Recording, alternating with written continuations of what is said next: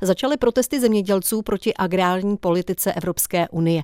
Farmáři se budou pohybovat s technikou na hranicích, ale i v okolí velkých měst.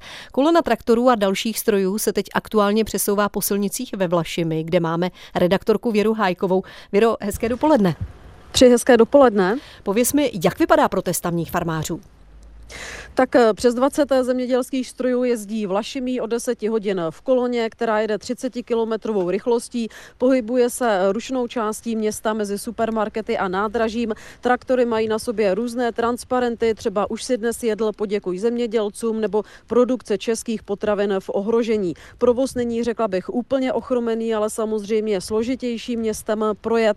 Eh, ty traktory tady budou jezdit minimálně do půl dvanácté. Důležité je, myslím, eh, říct i to, že se zapojili nejen velké podniky, ale i menší zemědělci. Hmm. Věro, Vlašim není ale jediným středočeským městem, kde zemědělci protestují, kde jinde si musí dát řidiči ještě pozor.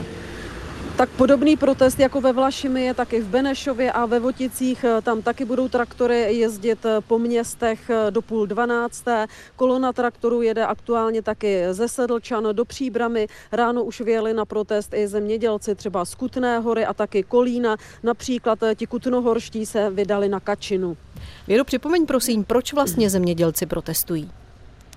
No, vadí jim zejména dovozy z třetích eh, zemí, kvůli kterým výrazně klesly ceny komodit a buď je prodávají pod náklady, nebo jim i zůstávají na skladech. Někteří mi tady říkali, že třeba loni dostávali za potravinářskou pšenici až 7 tisíc za tunu, teď je to kolem 4 až 5 tisíc. No a dál zemědělcům vadí, jak už si říkala, ta unijní zelená dohoda, například to, že musí nechávat 5 až 8% půdy ladem říká kolegyně Věra Hajková. Děkujeme za informace. Hezký den a naslyšenou.